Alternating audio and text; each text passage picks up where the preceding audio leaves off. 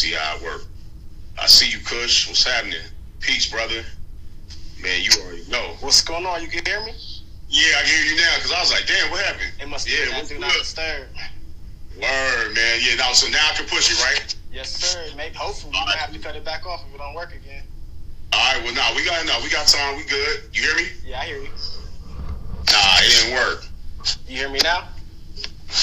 You hear me now? It messed up. It's cool. I ain't getting. I'm, I'm not getting. I'm, you know, I'm cool. All right. I ain't gonna answer. Somebody hit me. All right. So for the people listening on Spotify, Apple, YouTube, let the people know who you are. This is Kenyatta, the hip hop motivator, coming to you straight from Los Angeles, California, the land of La La. And I'm Don Jones with E Trap House Radio, and you are the CEO of Hip Hop Motivation, correct? Yes, sir. That's me. That is I. And where can they find your social media for the people listening in on Spotify, Apple Music, and all that? Uh, my, social media is at hip underscore hop underscore motivators. And uh, they can hit me up too. I'm going to throw the email out there. They can always hit me at ballinginfo at gmail.com. You know what I'm saying? So, much as possible, I always answer back, reply back. You know what I'm saying? I'm for the people. So, hey, it's, it's, it is what it is, man. This is for the culture. And that's a fact to everybody out there who's listening right now. He got back out with me. I mean, he got back with me on the email very quick. Absolutely. Absolutely. Well, as quick as I can. You know, sometimes you know how I go. Exactly. Running around with children, you know, but everything's good, man. Appreciate you uh, wanting to do this interview with me. I appreciate you. You don't even know how much of a motivation you are to me. Watch you on the Thank you. regular. Appreciate it, man. Thank you. So where can the people find your work? Well, it's a lot of different places. Like right now, you know, I just finished the Culture Vultures book, uh, the top of the year, last year, and that is at www.culturevulturesthebook.com, and then they can go on iTunes or all forms of uh, any streaming platform, and they can find my project, Think and Ball Out, which was the first project, The Secret to Ballin Journey. Um, they can get those projects there, and then they can see the movie, The Secret to Ball in. They can see that uh, on Vimeo on demand. They can put in the secret to ballin it'll pop up. Or they can buy a physical DVD from me at www.hiphopmotivation.bigcartel.com. Okay, okay. And where are you from? I'm from LA originally, but I moved around a lot as a kid. I wasn't a military child, but uh, my mother was always trying to find her way, and um, we just wound up in different locations. I, when we left California, when I was in the uh, seventh grade, the beginning of the seventh grade, we moved to Tennessee, Jackson, um, in a city called Brownsville. That's where my mom's side of the family is from. Mm. And then from there, we went to North Carolina with my father's family. And uh, every summer, I found myself, myself and my sister up in uh, Cleveland, Ohio, Warrensville Heights. And then we came back, Long Beach. I lived in Long Beach, San Bernardino, California. So, sort of a nomad, man. I've been all over. I hated as a child moving around a lot. But, uh, you know, the blessing is, like, as I became an adult, I seen that it gave me, like, the, uh, gave me, like, more appeal to deal with people from all walks of life. You know what I'm saying? 'Cause I was a group cat, so you know, it was a lot of it was a lot of different things going on when you when you knew in different cities and states, a lot of fights, a lot of oh. situations. You know what I'm saying? 'Cause I wasn't gonna stop getting that girl, so you know, I had to I had to, I had to welcome a fade if I had to. Yeah, that's real. And that just comes with being a man. Absolutely, absolutely. So outside of LA, which city was your favorite? Whew, that's that's you know, man. Like I, it's it's hard to say, man, because you know it's like all those cities were my favorites, man. Like, mm. but I like I definitely like North Carolina. I mm. like Cleveland because Cleveland Cleveland was a good memory for me, just being around my father all the time. You know what I'm saying? I was, you know, I was a cat that really had a relationship with his father, so mm. you know, just being around him in the summer and just peeping the vibe, and you know what I'm saying? It was just, it was always dope. My teenage years more were in Warrensville Heights, as far as like the summertime. You know what I'm saying? What was your dad like? What did he uh, do for a living? Uh, he was a he was a civil engineer. So and then he went to chemical engineering uh, right before he passed away. But he uh, and then he was in Vietnam. You know, what I'm saying he was a Green Beret. Served the whole the whole term of uh, you know his whole situation in Vietnam. Uh, he's you know grew up in Cleveland, Ohio. He's from he's from North Carolina originally though. Okay, okay. Yeah. At, at what age did you become a barber? Um, I started cutting hair when I was in North Carolina. Um, rest in peace. My cousin, which is also my homeboy David, uh, taught me some of the basics about cutting hair before I even had clippers. And uh, when I came back to LA for one of my summers, and I wanted to get my hair cut. My mother didn't really have money for me to get my hair cut, and uh, my, my daddy, uh, she bought me some clippers, and it uh, changed my life forever. And I was about, I think at that time I was about maybe four, 13, 14, something like that. Wow. Yeah. Yeah. So she bought me some clippers and she told me that, you know, she felt that every young man should really know how to keep themselves up in between haircuts. So That's fact. I, I just started. I just started trimming my own hair. You know, after I get a haircut, maybe like a week later, so I can still see the fade line. I would just go around the fade and keep it up. Would you say that fades were the the hardest part of learning how to become a barber in terms of just straight cutting? You know what? Nah, not for me. You know, because I really paid attention and I knew, like, I was one of those cats. I didn't just hop in anybody's chair anyway. You know, I always paid attention to who had the fresh cut. Like, if I went to barber shop, I wasn't like a lot of like young people where I just go to anybody who had an open chair. You know, I would pay attention. I would, you know, see if they really knew how to cut. You know, because I was real particular about my fade. I like my fade low when I was rocking it. I like it all high and military. You know what I'm saying? Yeah. Flat top, flat top had to be on point, and we talking about in the '90s. So Oh, you were serious. don't even talk about the Jodeci era. You know what I'm saying? It, like it really had to be on point. Yeah. How long? Well, let's get into this. Would you would you consider having uh like a barber tutorial show on like the DDTV network? That's interesting you said that, man. Someone else asked me that, and I think so. I think I can do, I would do that, you know, definitely, um, especially when it comes to the business of the salon business. You know, getting a salon at 21 years old and proceeding in that and really building it up from zero to having over having 22 people in the salon paying me 150 dollars a week. That's Wow. a major move. You know, so I mean, at a young age, you know, and, but it was, but it's, but there were certain tests that I had to pass in order to go into, you know, really being a businessman. And at the time, you know, I was failing those tests. You know, I was messing with about two or three girls in the shop at the same time. You know what I'm saying? Spending so much money. What age crazy. is this? What age did you start having I was in my twenties, man. Yeah, I was in my twenties, about twenty one. I was twenty one years old when I got my shop. Wow. I started working in that shop when I was like 19, 20. 19, 20 years old. And so when I was uh, working in the shop, uh, the manager at the time, the guy that actually ran the shop, uh, he was telling me that the guy that owned it, who had, had who actually had the uh, the business license over the business and everything, he was like, "Yo, he's getting out of here, and they want to know if you want to get it." And I was like, Absolutely. yeah, you know what I'm saying? Absolutely. You know, because I already was doing things that, you know, he, the manager at the time, he saw that I was doing things beyond the average person in the salon. You know, it's like, it's like if I live somewhere, I'm picking up trash around the area. I don't need a manager to do that. You know what I'm saying? Because I live here.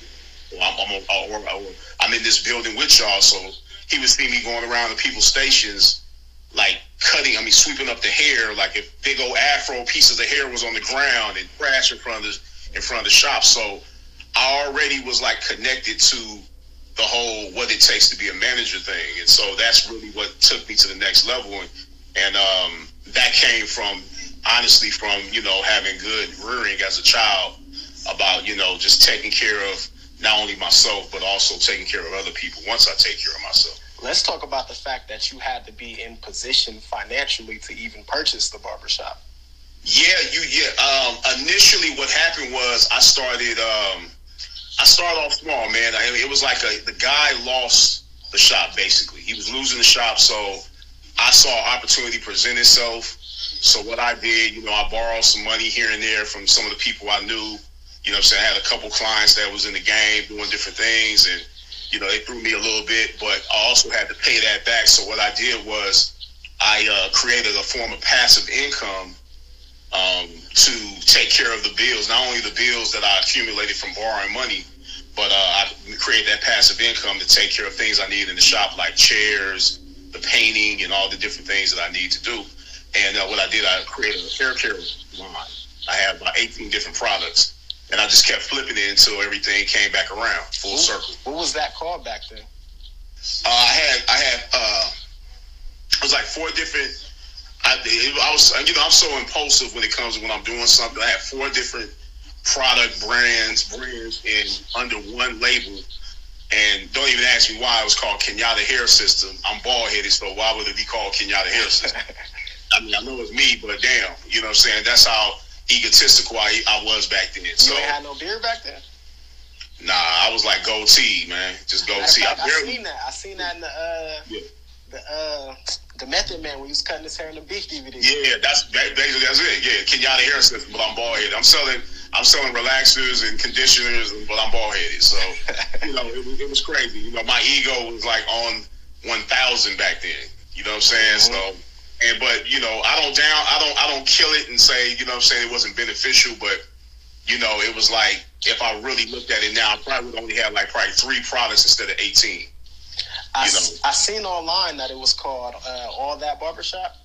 All that, yeah, all, all that hair salon, okay. yeah, beauty salon, yeah. Do you still own it to this day? No, no, I got rid of that shop back in let's see about four years ago, man. I just walked away, man. Went into like my purpose, you know, because cutting hair was something that I do did to maintain my lifestyle, take care of my children. Met a lot of wonderful people over the years cutting hair. Still cut a few people. You know, I, I cut private now. I do. A, I do a, still do a few entertainers, and uh, I just I'm just focused on hip hop motivation because you know it's, it's, my purpose. It's my calling. That's what I get the most pleasure out of. I seen in one of your interviews that you had uh, you had been shot six times the day you came up with hip hop motivation. Right. Yeah. yeah How did that yeah, affect you as a person? Uh, well, first initially, you know, it was it was like sort of like an alarm clock that woke me up into the awareness of the power that we all hold within. Um, I was already studying metaphysics. I, have always been a big reader. I listen to audiobooks.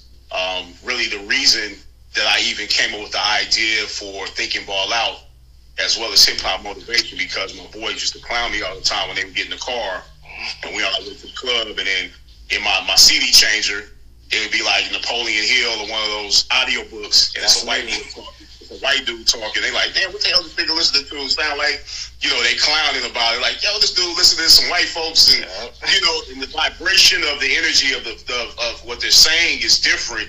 But I got what they were saying. You right. know what I'm saying? I didn't care nothing about that because I was a I, I developed a listening skill out of this world from listening to audiobooks you know. And so when I created that project, Think and Ball Out, and then I came with uh, how I was going to put that project out through a company called Hip Hop Motivation. An hour later, I was shot six times. I was on my way to cut Method Man from Wu Tang Clan.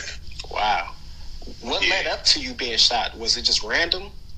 It was a random situation, man. I was actually at the time one of the girls that um, I was dealing with. You know, um, you know, among among the few girls I was messing with in the shop I was staying with her at the time. I had just came out of a divorce. You know what I'm saying? I was a mess. I was all in the streets. I was at the club every week, every other day, mm. spending money, having fun. And uh, where she was staying at, I never really liked it down there, but at the time, I was just staying there to really, you know, get my thing in order. Right. So I get to the spot. And, uh, you know, I didn't get a chance to do that the way I wanted to, but I was forced to buy this, so I got shot up. You know what I'm saying? Some cats came up to me a guy came up to me asked me, uh, he said, hold up. As I looked over, I was on my phone. I looked over, the gun was in my face. I ducked, hit him with the gate. He started shooting. He stood over me as I, after I hit the ground, put the gun by my face, mm. and uh, he pulled the trigger. There was no more bullets. He ran off. The cops came up and harassed me in that position. You know, the same age old story that you've been hearing all over the world. You know, God came up and asked me what I did to deserve it. I was like, nothing, please help me. You know, I couldn't really breathe, so I couldn't really talk.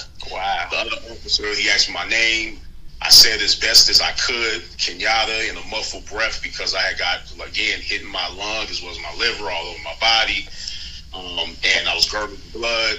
And he was like, you don't tell us your name, we can't get you any help. And almost wow. at that moment, I heard the ambulance coming in the background. And, said, and from there, you know, it was it was on. You know what I'm saying? I mm-hmm. continued to write in the hospital, finished up think and ball out, and kept it going. I didn't really know how to do a book, so I, I, I went with the next best thing. You know, and I say that's that's a wise move for anyone that's doing anything they love or going into anything that they want to do. Is that don't let anything stop you. So with think and ball out, I recorded it because I didn't know how to put a book together. Would you say that's a game changer, being able to record instead of write, in terms of making a book?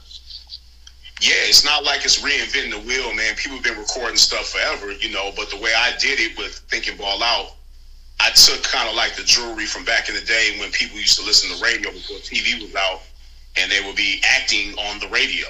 You know what I'm mm-hmm. saying? You would hear like the sound of the, the, the rain crashing and people acting and talking over, you know saying, some symphony music or whatever it may be.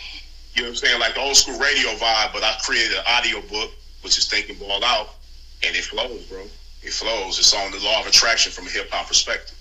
How do you transcribe the audio? Well, you can transcribe, you know, like anything else. You transcribe it, you know, you can either do it manually, listen to it, and um, type it out, write it out however you want to do it, or have someone do it for you. And then they have software nowadays where you can do that. Back in the day, they didn't really have a lot of software that really could ebonically understand what you were saying. Mm. Like if I said chilling, they might put a G on you know? right.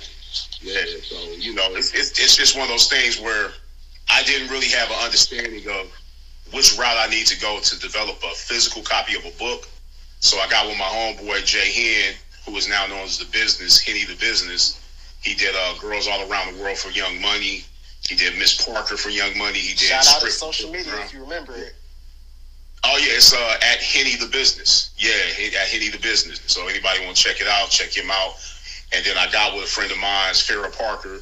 You know, she took me and uh, we did photo shoots for the out for the uh, cover, and uh, she, you know, kind of kept me in alignment with what you know what approach to take as far as you know the focus of everything. She's also on the project. She's in the house right now. Um, she plays on the last chapter called The Cheddar. You know, she she came through and did it for me. You know, and everybody that was involved in think and ball out, I was highly appreciative because they just did it. They didn't ask. You know, it was just like, yeah, come on, bet. They didn't really even understand what I was doing, but they did it. That means they believe in you.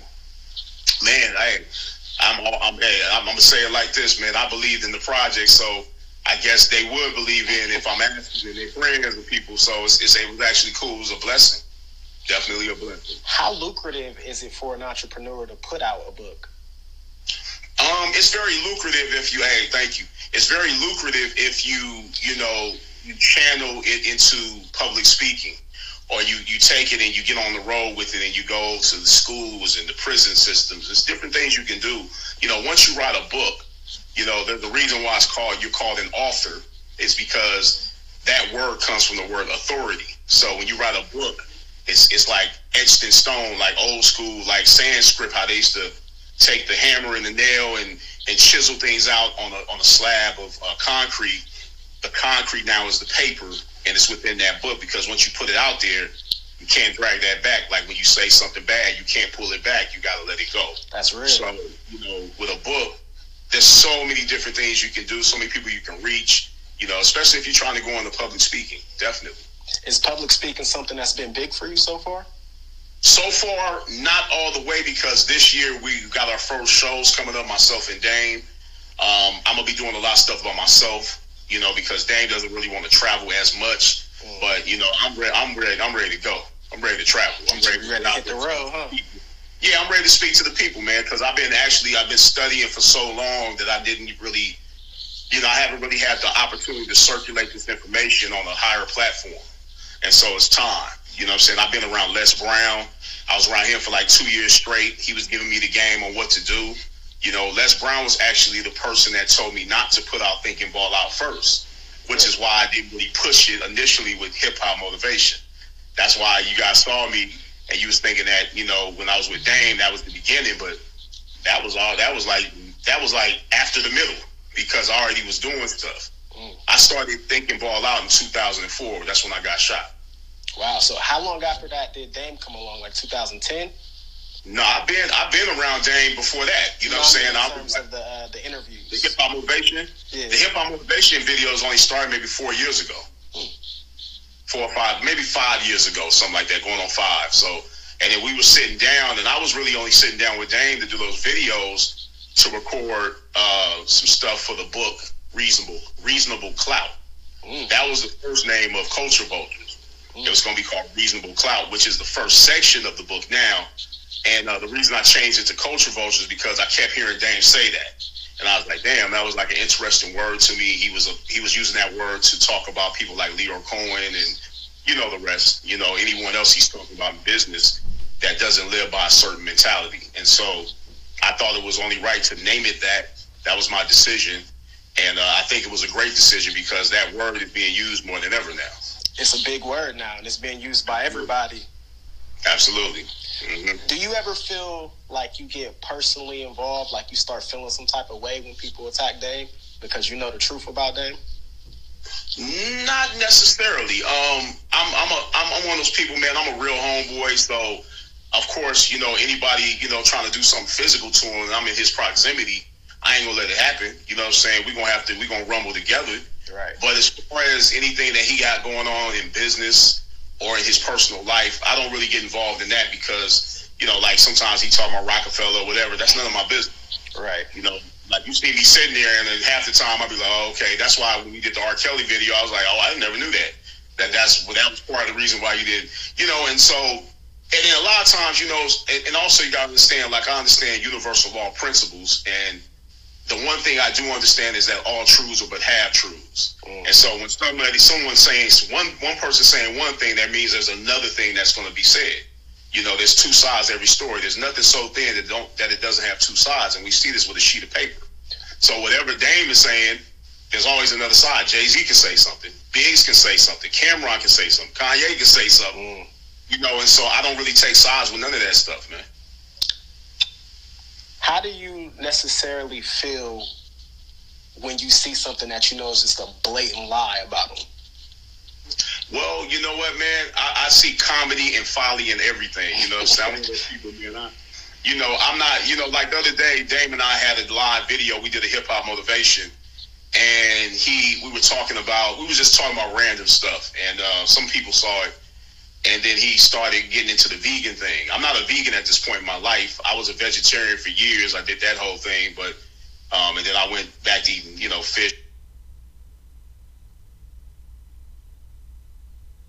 or whatever. I don't really, I don't eat beef and nothing like that or pork. But um, he was like, man, how can you eat, you know, beef or how can you eat uh, meat and, and this animal's getting killed? And again, me understanding universal law principles is that something has to something has to die in order for us to survive. You know, Facts. a plant is a living organism. You know what I'm saying? It's like all day long, and we breathe from plants. Yeah. You know, so we get oxygen from plants. We give them carbon monoxide. So it's it's it's the circle of life, man. It's like, and not only that, everybody does what they do, man. You know what I'm saying? But what I did, I was playing with him. I was like, yo, you smoke weed. I don't smoke weed. you drink. I don't drink. And besides that, you put tobacco on your weed. So, you know what I'm saying? He got kind of offended. You know what I'm saying? He, he, he wouldn't he wouldn't admit it, but you know what I'm saying? That's my homeboy. I can do that to him. But at the end of the day, he was like, "Well, more people die from meat than uh, than cigarettes." Mm, I don't know. I don't know. My father died of lung cancer. That's that's gonna be that's a big debate. But at the same time, not to bring that back up, but at the same time, you know, this is a guy that I consider a homeboy. So with, with all my homeboys and anybody I'm cool with, you know I'm saying, that somebody, some of them probably chimed in right now, and that I'm loyal when it comes to, you know what I'm saying? I, I ain't gonna, I ain't gonna roll with your. But at the same time, you know what I'm saying, I have a loyalty that's like out of this world, you know, and so I would never wish anything wrong on Dame, you know what I'm saying? Anybody if I'm around them, anybody doing anything, I don't give a damn who it is. You know what I'm saying? They gonna have a problem with me too, especially in this situation where they trying to do something to them. You know what I'm saying? It's my folks. It's my folks, man. You know, and that's anybody. You know, so at the same time, these are these are homeboys. You know what I'm saying? They lie. You know what I'm saying? We we play. They play games. You know what I'm saying? Uh-huh. They put extras on how many girls they had and all this stuff. You know the game. So let me ask you. I was in the barbershop, you know, so I know that game. Yeah. You know, that's yeah. the barbershop where the the, the, the oh pure culture of us. You want to hear a lie? You want to hear lies all day? Just sit in the barbershop with me. Mm-hmm. You'll be like, oh my God, like you're gonna hear a little bit of everything in the barbershop. Bro, all day you're gonna hear somebody lying. So let me ask you this: on both sides, what's something Dame has learned from you, and what's something you've learned from Dame? Well, I, I can't really say much on what he's learned. You know what I'm saying? Like, I can't say, oh, he learned this. I taught him this. You know what I'm saying? I'm not an egomaniac on that level. But I'm sure for him, he probably have a lot to say. If you ask him that question, he'd be like, oh, I told him this, I told him that. But, you know, like for me, man, I learn from everybody, man. It's like everything to me, I'm a student of everything. You know, even like we're doing this video, it's my first time doing an Instagram live interview. You mm. know what I'm saying? And I know that this is a great way to, and a fast way to get things going and get things done without going on your computer, Yes, without you know, you know, going through Skype or whatever. So I learned from this. So I learned a lot from being around Dame, and some of the stuff I've learned is is actually in conflict with what he participates in on a daily basis. Like maybe the yelling at people, Mm. maybe you know how he does certain things in business. But it's not it's not a slight or a stab at him. It's just I I I have my own energy and I know what fits me and what suits me. So I take whatever's good for me from whoever I'm around. Right. You know what I'm saying? Yeah. I seen your video. You was talking about uh, you can learn from anything. You can learn from the ants on the ground if you sit there and watch it Mhm. long enough. hmm Absolutely. Have you ever had like anything like an ant farm or anything like that crazy? Uh, you know what? I used to not an ant farm. You know what I'm saying? We didn't have money like that. You know what I'm saying? Where I was sitting up, you know, playing with ants. But I, I would be outside and I would just be keeping it out and just checking them out, going into the hole and carrying their little, pe- little pieces of food and everything. And then, um, you know, especially when it was hot, you know, they would be working like crazy during the summer. That's what I was gonna say too. The Yeah, you don't see it during the winter. Yeah. The product. I mean, the productivity of an ant is ridiculous. They work harder than Right, any other absolutely. thing. Absolutely, absolutely. So what they do is, you know, it's like the same thing I learned from ants is that, you know, even when you so called have this downtime that you think is downtime, you got to take advantage of it, you know, and you got to stack up. You got to make sure that you prepare for those rainy days. So I seen you read the book Think and Grow Rich. Word. What's something you learned from that? Uh, from Think and Grow Rich, man, a ton of information, man. I mean, you know, Napoleon Hill, the book itself, like I came to understand that he really didn't even know the people that he was talking about in that book. I found that out just recently doing my own research. But the main thing I learned about the book from the book was that, you know, it's like there's a certain level of the game that every man has to go through, you know I'm saying, before he, he and reaches success. Usually why most men don't reach success from the age of, you know, let's say 18 up until like their 40s usually is because they're too distracted with different things in their life. And usually it's women. It's, it's usually women. So, um, you know, it's hard to really stay focused when you're at a certain age as a man. Women usually can focus in a little bit more than men, I would have to say. And I've, That's I true. think it's easier for women to focus because women, as a rule, usually, you know, they like, they like, they like, they like some different things like anybody else, but, but I don't think it's such a big deal to them. Not as much as men, not as much Right. as us, you know what I'm saying? But, you know, and, and that's because, you know, God gave them everything. You know, they were born with everything. They were born with a womb. You know what I'm saying? They actually can produce the child within their system. You know, so, and, and to a child, they're God on earth. I was You gonna say that might be the closest thing to God. Yeah, absolutely. You know, and if you look at the child and, and you look at the baby, and, and when the baby cries, the mother answers prayers. That's the form of praying. You know, the words, the feeling that the baby is giving, and the sound of their their cry. They a lot of women when they're a lot of mothers when they're already sharp in what they're hearing.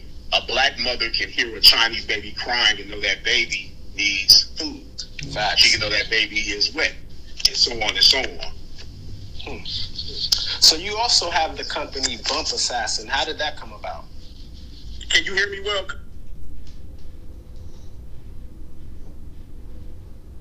The sound down low. Yeah, I, I hear you. Hear me? I don't know. Your sound is low. You hear me now? you I don't know if you can turn it up. Hold on, real quick. You hear me now?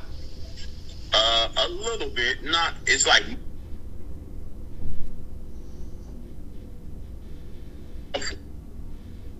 What about now? You hear me? Uh, a little bit better. Okay, okay. Try. Try. Uh, maybe try. uh, You can't turn the headphones up. Yeah, I did. Yeah. i Try. Yeah. Try another route. Hmm. Did that work any? Uh. uh I don't know what it is. You can still uh, hear me enough though. Wait I just heard you. Let me see. Say something. You can still hear me enough though. But you hear me? You hear me clear? Yeah, I hear you. Okay, so what we let me see. Let me uh go ahead. You asked me about Bump Assassin, Yeah, how'd that come about? huh? Yeah, how Bump Assassin come about? I can't hear you at all. You want to come back in? You want to start it back Nah, not yet. like the second half? All right, you hear me? You want to like you want to make it like a split, like Like this is the other half of the show. Uh, Get the sound right. nah, not yet. Okay. You hear me a little better now? You hear me a little better now?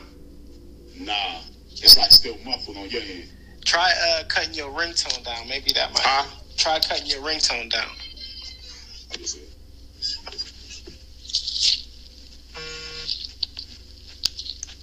Can you hear me now? Yeah, you hear me? Hello? Yeah, you hear me? Let me see.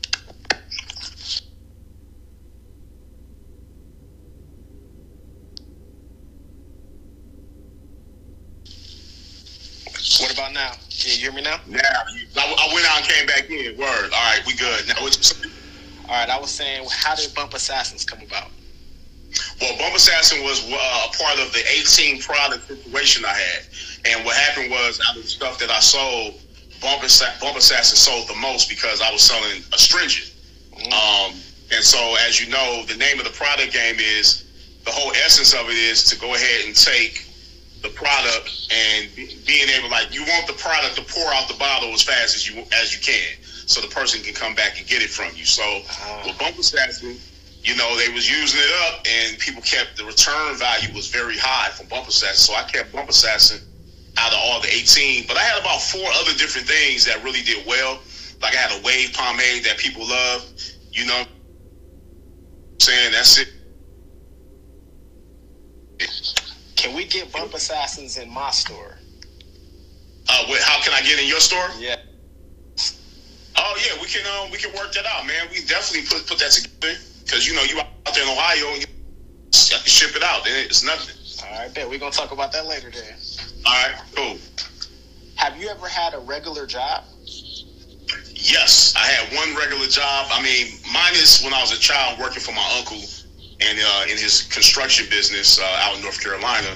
You know, I don't consider that a job. That was just something I was doing, you know, to keep myself out the street and, and make my little money so I can buy my Jabos and my my shoes and whatever I need to do. But uh, I had a job when I got out of high school uh, when I was in beauty college because I never went to barber college. I went to beauty college because I was already cutting hair well.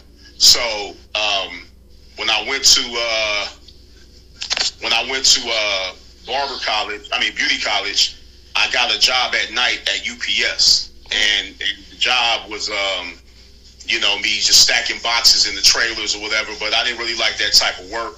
And then you know, a couple of the bosses used to act funny with me, and Yeah. you know, it's a whole different thing when you work in those warehouse jobs. You know what I'm saying? And you get people that want to get you fired, and they trying to get you fired, and they Yeah. don't want to help you. It was like my first week there, and I couldn't get nobody to tell me how to do certain things. You know what I'm saying? And I, I just knew it wasn't for me. So I, you know, I eventually got fired anyway because I kept putting like Tennessee packages in the uh, Louisiana trailer. Cause I ain't know what was going on. I'm trying to figure it out. I'm like trying to see what's going on. I kept getting set up. And it's fast And, uh, paced there, too. Oh, it's very fast paced, you know what I'm saying? And the manager that used to act funny with me, he wound up coming in my shop after I got the shop and was looking. He didn't recognize me at first. He was like, yo, why? He said, I know you from somewhere. I was like, yeah, I used to, I used to work for you. You fired me. Mm. He was like, oh, man, you, this is, uh, uh, you here? I was like, yeah, this is my shop. He's like, this your shop? Like, you know, he, he became a, he became a loyal uh, client after a while, but, you know, he just was so funny style, you know what I'm saying? But in the shop, he wasn't funny style, you know. But, he wouldn't. yeah, you know, but it was like I wasn't even trying to be funny with him. It's just, you know, what service you want. You know, we all provide a service. And so, you know, I didn't I didn't turn him away because of that. I just, you know, cut his hair, gave him what he wanted. So, how'd you link up with Kelly Rowland? I linked up with Kelly Rowland. Funny is I just seen Frank Gatson. Frank Gatson, who was uh, Destiny's Child as well as Michael Jackson's and Usher and Beyonce's choreographer. I met Kelly through through him. Wow. and he's in the secret of balling. So when you see the choreographer in there talking about, you know, staying focused on your dreams, he's he's a well-known choreographer. He did the MTV Awards with Michael Jackson did his thing. You know, what I'm saying one of the best performances Michael Jackson has ever had beyond the uh, uh, Motown 25 situation when he did the moonwalk. So he's he's a part of that. He's a part of Remember the Time. So he's an official dude. How did you Yeah. meet him? I met him at the shop, man. He came in to get a haircut one day, and I've been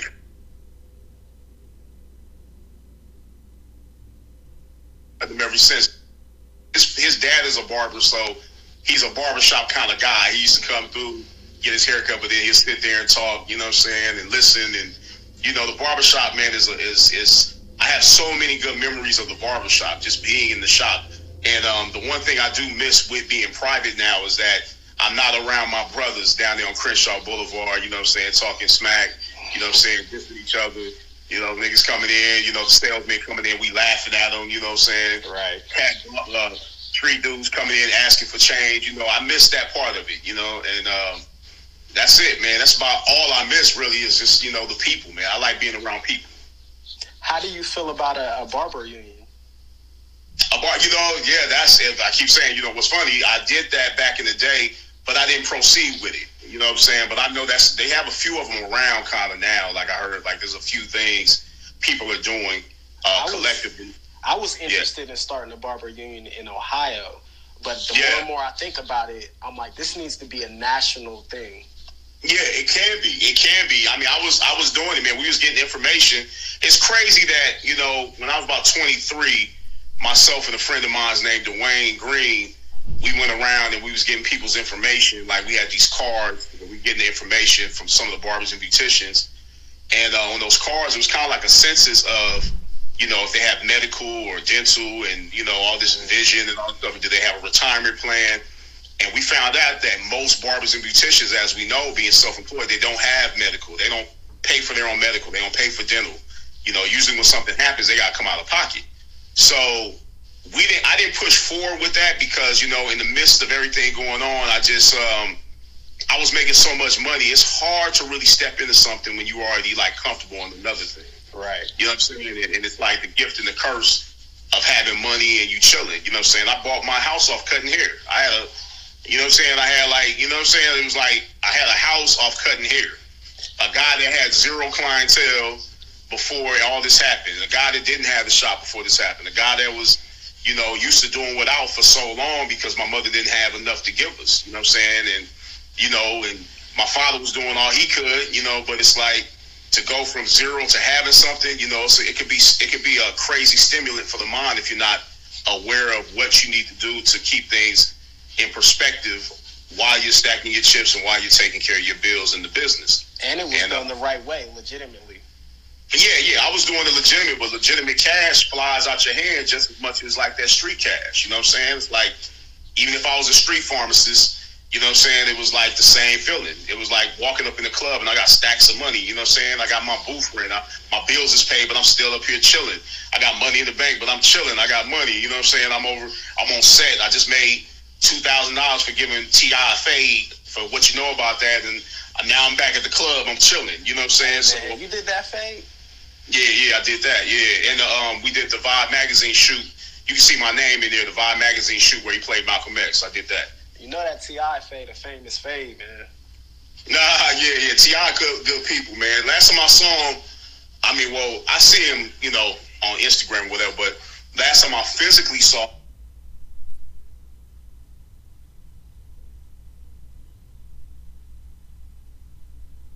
Hollered at him was uh, when I was backstage because I used to cut a group called Mindless Behavior, mm-hmm. and I was in Atlanta, um, and I went back there, and his daughter, uh, she, the OMG Girlz or something like that, and he happened to be there, and uh, I, I, went to his room and saw the old bodyguards. Like, oh shit, you know, he let me in. And Tip was sitting on the table. He was like, oh shit. We hollered. I hadn't seen Tip before he had went to jail because he had just got out of jail for that gun charge. You know, you know how I go, man. The tip through cutting his homeboy Phil that got killed. You know what I'm saying? Philip. Damn. Yeah, yeah. I think he got. I think they got. I think he got killed in Ohio, if I'm not mistaken. Yeah, Cincinnati. Cincinnati. Word. Yeah. yeah. Phil was a good dude, man. Beautiful person, man. I really like Phil. Mm. Yeah, I heard just from Ti. You know, T.I. talk about him a lot. Yeah. Yeah. Would you consider yourself a celebrity barber? Uh I don't really like that word for myself at this point in my life. I would consider myself a uh, a, uh, conscious barber. You know, I think conscious fits me more. I'm a conscious barber. You know, and so I think that holds more appeal than the name celebrity any day because celebrities come and go, but consciousness is infinite. That's true. Word. How many kids do you have? I have six children, one on the way. Which one is most likely to be an entrepreneur? Ah, that's a good. Well, at this point, all of it. I have a daughter that's uh, going to college, and she wants to be a, a, a psychiatrist. Psychiatrist. I have a, another Yeah. daughter. She wants to be a doctor. Uh, my other daughter, she's uh, she was into like cooking, but now she's more like wanting to go into the entrepreneurial thing. My daughter Kamili, my son Kari, you know what I'm saying? He has many gifts. He's very talented, and he's uh, finding himself as we speak. He's in his early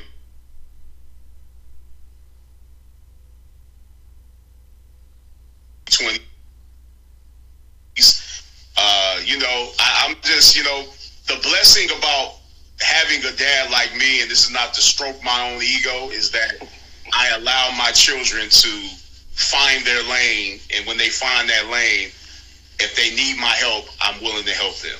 But I believe that everyone should find their way, you know, until, you know, but as children, you have to raise them.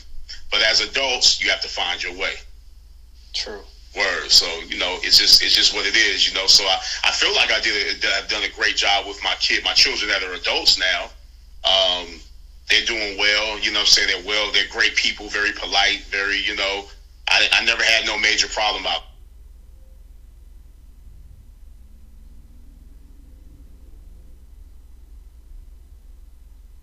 They good people. Man, that's all you go for out of kids. Yeah, good absolutely. people. Absolutely. So you got the Culture Vultures Master Class. How did that come about? Well, the master class that I'm doing is called the Secret to Baller Master Class. Culture Vultures Master Class. That's the one uh, Damon and I were doing. Damon and I were doing, but he he changed the name back to Poppington. 'Cause I had missed I had missed a few days. I was going through uh, some stuff. I had to readjust my schedule for my daughter, and he just changed it back to Poppington. I'm sure that was some funny conversations right there. You know what I'm saying? But it's still it's still Culture Vultures on mine. You know what I'm saying? When you see me there, it's Culture Vultures on mine. You know, like I tell them. But you know, it's like it's it's the same old, it's the same thing, man. It's you know, it's a book that we did. We got together.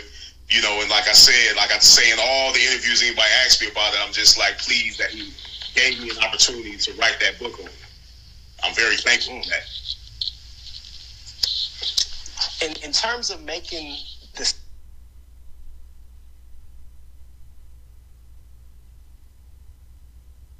Secret to Balling mo- movie, Uh, what was like the behind the scenes process like? behind the scenes, we had a lot of fun. We had a lot of fun making that movie. I mean, you know, you're talking about no budget. You're talking about people who just just trying to come up with ideas how to get the shot, how to make it happen. You know, uh, it was a lot of work. It was a lot of strain on your car because we had to drive around and go. We had to, uh, you know, to drop people off at home that didn't have cars. Uh, it just it was it was a very wonderful process. I have no regrets about the movie. You know, we had some situations where people, you know, certain people came and went within the fold of hip hop motivation as well as the Secret of the Ball movie. But even with those people, it's nothing but love, man. I got nothing but love for everyone that that is involved in that film. Number nothing but love for anybody that was once a part of hip hop motivation that is not a part of hip hop motivation. So, you know, it's like the circulatory process of life. Things come and go. As you breathe in, so shall you breathe out. That's real. Word. What, what do you got coming up next? A lot of great things. That's a great question. Um, we're working on. I'm working on Think and Ball Out the movie right now. Working on that book, Think and Ball Out the book, The Secret of Ball, and physical copy of the book. Because I had a few people ask me about that. They need a book. You know, it's going to be heavier than the audio book. The audio book is one thing, but you know, I'm gonna turn it up a notch and really go deep into, you know, a little more research for the project and just adding great information to this book for the people, for the culture. Mm, For the culture. Nah, somebody asked me, hey, somebody asked me, am I ever gonna put on the CEO brand? Yeah, you tell that nigga Dane when he start making three extras. hey, tell Dane, hey, greatness is all I know. Word up. I like that Dane. But you tell Dane make some three X and stop playing around. He gave me a two X one day. I got offended. I said, nigga, what I'm gonna do with this thing? what am I gonna do with this?" You know this? what I'm saying? Now,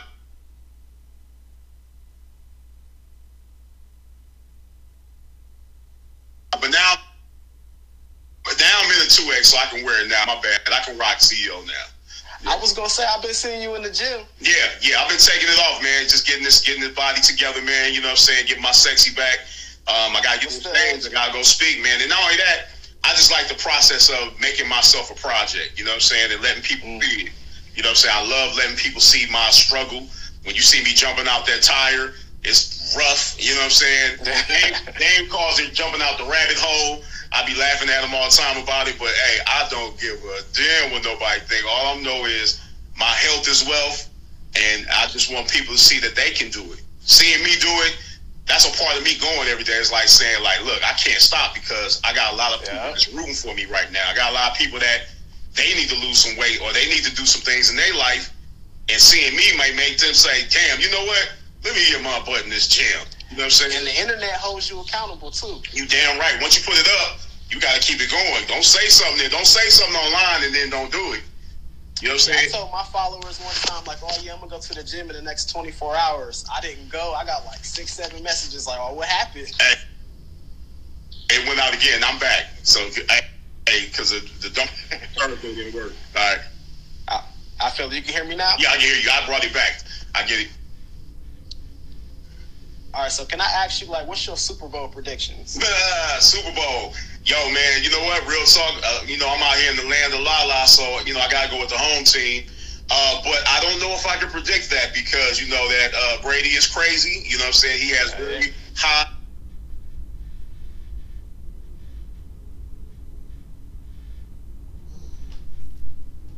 football IQ, white boy or not, it don't matter that dude can play. And let's say especially coach, after last year. Yo, his coach is crazy too. Them dudes is like masterminds. Them dudes might not have slept since the last game they played. You know, you know what I'm saying? They crazy. You know what I'm saying? They, they probably in the they probably they probably up going over plays right now as we speak. Like, yeah, we're gonna do this, we're gonna do that. But it's gonna be a good game. I don't watch sports as much as I used to, but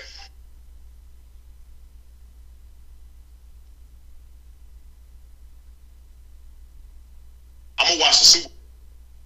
Well, yeah, definitely. Yeah, I've never watched the NFL now, but I make sure to watch the Super. Yeah, I used to be so heavy watching all that stuff, man. Until I woke up one day, I was like, "Yo, man, you know, I'm wasting my time watching them make their money. I need to be developing my thing to make my money." You know, but it's entertainment. It's entertainment. You know what I'm saying? It's entertainment. It's good. You know, it's good to entertain yourself. Facts. Facts. So before I let you go, one more time, let the people know your social media. Social media is at hip underscore hop underscore motivator. You can see me on the hip hop motivation YouTube page, sitting next to that guy Damon Dash. You can hit me up at ballinginfo at gmail.com. You can go to my web, my little web store at www.bigcartel, oh, um, excuse me, www.hiphopmotivation.bigcartel.com. Word. And culturevulturesthebook.com. You can go grab the book and the audio book. Go grab all that. All of it, yeah. Get it all. Get it all. Get the package deal. Word, yeah. And y'all can follow me at the Don Jones, and you can follow E Trap House at etraphouse.com with the dot com spelled out. So that's E Trap House, D O T C O M.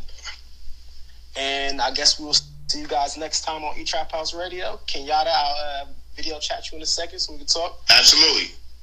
All right, and I'll holler at you guys later. Matter of fact, look, hit me, hit me in about thirty minutes. I'm gonna call this number All back because right, I got a call, and then I'll call you in a minute. All right, hit me, hit me on the DM so I can send you my number. All right, bet. Okay, bro. Peace, everybody. See you.